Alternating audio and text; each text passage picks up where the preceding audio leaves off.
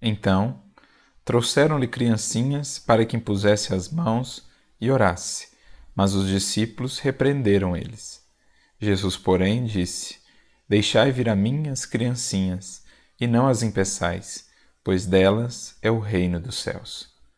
Evangelho de Mateus, capítulo 19, versículos 13 e 14.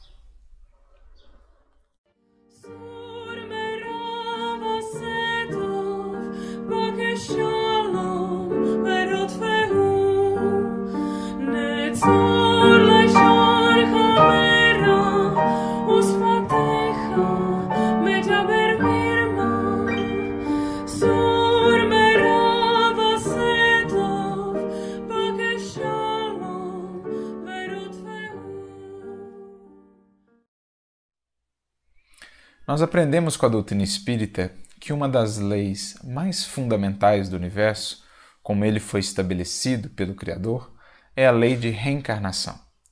Lei essa que tem um objetivo principal: estimular, favorecer o progresso dos espíritos, das criaturas, que voltam à experiência material a fim de repararem antigos desajustes perante a lei, construírem novos sentimentos, novas emoções, conquistarem novos valores, né?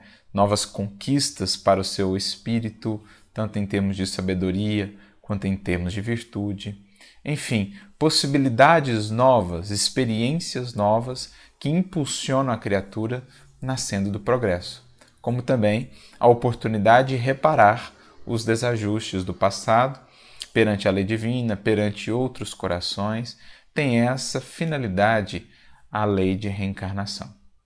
E é nesse sentido que a infância vai ganhar, à luz da doutrina espírita, uma importância capital. Porque a criança, ou o espírito ali encarnado na forma da criança, ele não parte do zero. Ele traz tendências, ele traz velhos hábitos que aos poucos, na medida em que a encarnação vai se consolidando, ele vai recuperando, ele vai expressando.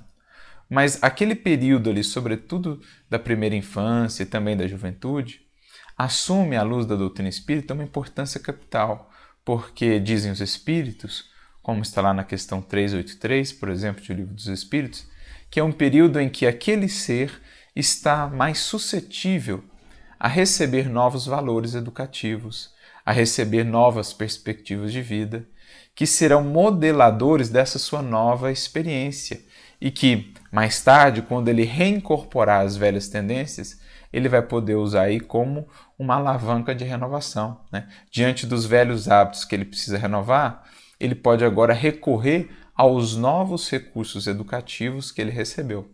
Quando esse processo de educação é, não é bem cuidado, não é bem valorizado, sobretudo em sentido espiritual, muito mais do que simplesmente a instrução, a intelectualização, mas a educação de valores morais, quando isso não é dado ao ser nessa fase, quando ele reincorpora as suas velhas tendências do passado, algo que acontece ali sobretudo na adolescência, é, ele fica sem referencial, ele fica sem valores ou elementos de renovação.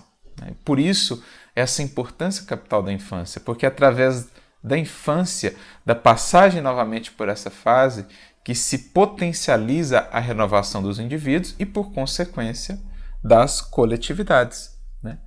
Emmanuel tem uma mensagem muito interessante no livro Coletânea do Além, capítulo 1, em que ele comenta justamente sobre isso, sobre esse papel da infância como renovadora das coletividades, a importância educativa que se deve ter nessa fase, nesse período, sobretudo quando se diz respeito aos valores morais, aos valores do Evangelho, que são os valores mais nobres que já aportaram na Terra como formadores do novo ser humano, desse ser humano harmonizado com as leis divinas, desse ser humano realmente pacificado, desse ser humano integral. O Evangelho ele é o arquétipo desse novo ser humano. O Cristo é o referencial, o modelo desse ser humano. E é por isso que, quando introjetamos esses valores já nesses seres que estão recomeçando, é apenas um aparente recomeço, eles não partem do zero, como dizíamos, mas é ali um, um novo começo nesse sentido que há espaço para renovação, para construção de novas bases, de novos valores que serão muito importantes depois, quando o espírito tiver de lidar realmente com o seu passado espiritual, com tudo que ele traz internamente. Enfim, quando nós não damos a devida atenção a, esse processo, introjetando esses valores do Evangelho, muito se perde em termos de oportunidade de crescimento e renovação daquele espírito, como muitas vezes de uma família inteira ou da sociedade em sentido mais abrangente. E é mais ou menos isso que Jesus está tratando aqui nessa sua fala, né? Diante dos discípulos ali que repreendiam aqueles que buscavam aproximar os pequeninos, as criancinhas de Jesus, o mestre então diz que elas, é, que fosse permitido a elas irem até eles, né? Nesse sentido mesmo de permitir a essas mentes, é, essas consciências passando pela fase da infância que acessem a todo esse arcabouço de conhecimentos e de valores, os mais elevados que a humanidade já recebeu, para que possam realmente se renovar, renovando por conseguinte a humanidade. É nesse sentido que devemos entender delas é o reino dos céus. Claro, no sentido de que para darmos esse reino precisamos da simplicidade, né, da ausência de malícia que vemos ali representada na infância, daquela pureza, mas também é, entendermos que sem aproveitarmos, sem investirmos nesse processo educativo, sobretudo dos espíritos que estão retornando para novas experiências, pouco podemos esperar de uma renovação concreta da humanidade como um todo. É preciso deixemos as novas mentes, as novas consciências que retornam em experiências de reajuste e muitas vezes com missões de trabalho de concretização do futuro da humanidade, é imprescindível que demos ou permitamos a elas acessar todo esse arcabouço do Evangelho. Né? Naturalmente, não só o Evangelho com rótulo aí cristão, mas é, o Evangelho ele perpassa todas as grandes revelações espirituais do mundo, porque os valores lá estão também. Né? Mas no Cristo, esses valores estão condensados de maneira plena, né? de maneira integral. Ele é o grande referencial, o arquétipo desse ser humano é, em perfeita integração com o Criador. Mas é interessante notar, e é o que Emmanuel diz também naquela mensagem que comentávamos, Jesus não diz, vinde a mim os pequeninos. Ele diz, deixai vir a mim os pequeninos. Como a reforçar aí a ideia de que essa sua fala se dirige sobretudo àqueles que têm sob a sua incumbência, sob a sua tutela, esses pequeninos, sejam eles pais, sejam eles avós, sejam eles professores, sejam eles evangelizadores, isto é, como nós estamos atuando diante desses pequeninos, no sentido de abrir espaço e abrir acesso a eles ao Cristo, né? deles ao Cristo, ou nós temos funcionado como barreiras. Então, no primeiro sentido, nós temos levado eles a esses recursos espirituais, sejam eles quais forem. No nosso caso, espíritas, a evangelização infantil, a mocidade, nós temos incentivado eles a essa busca.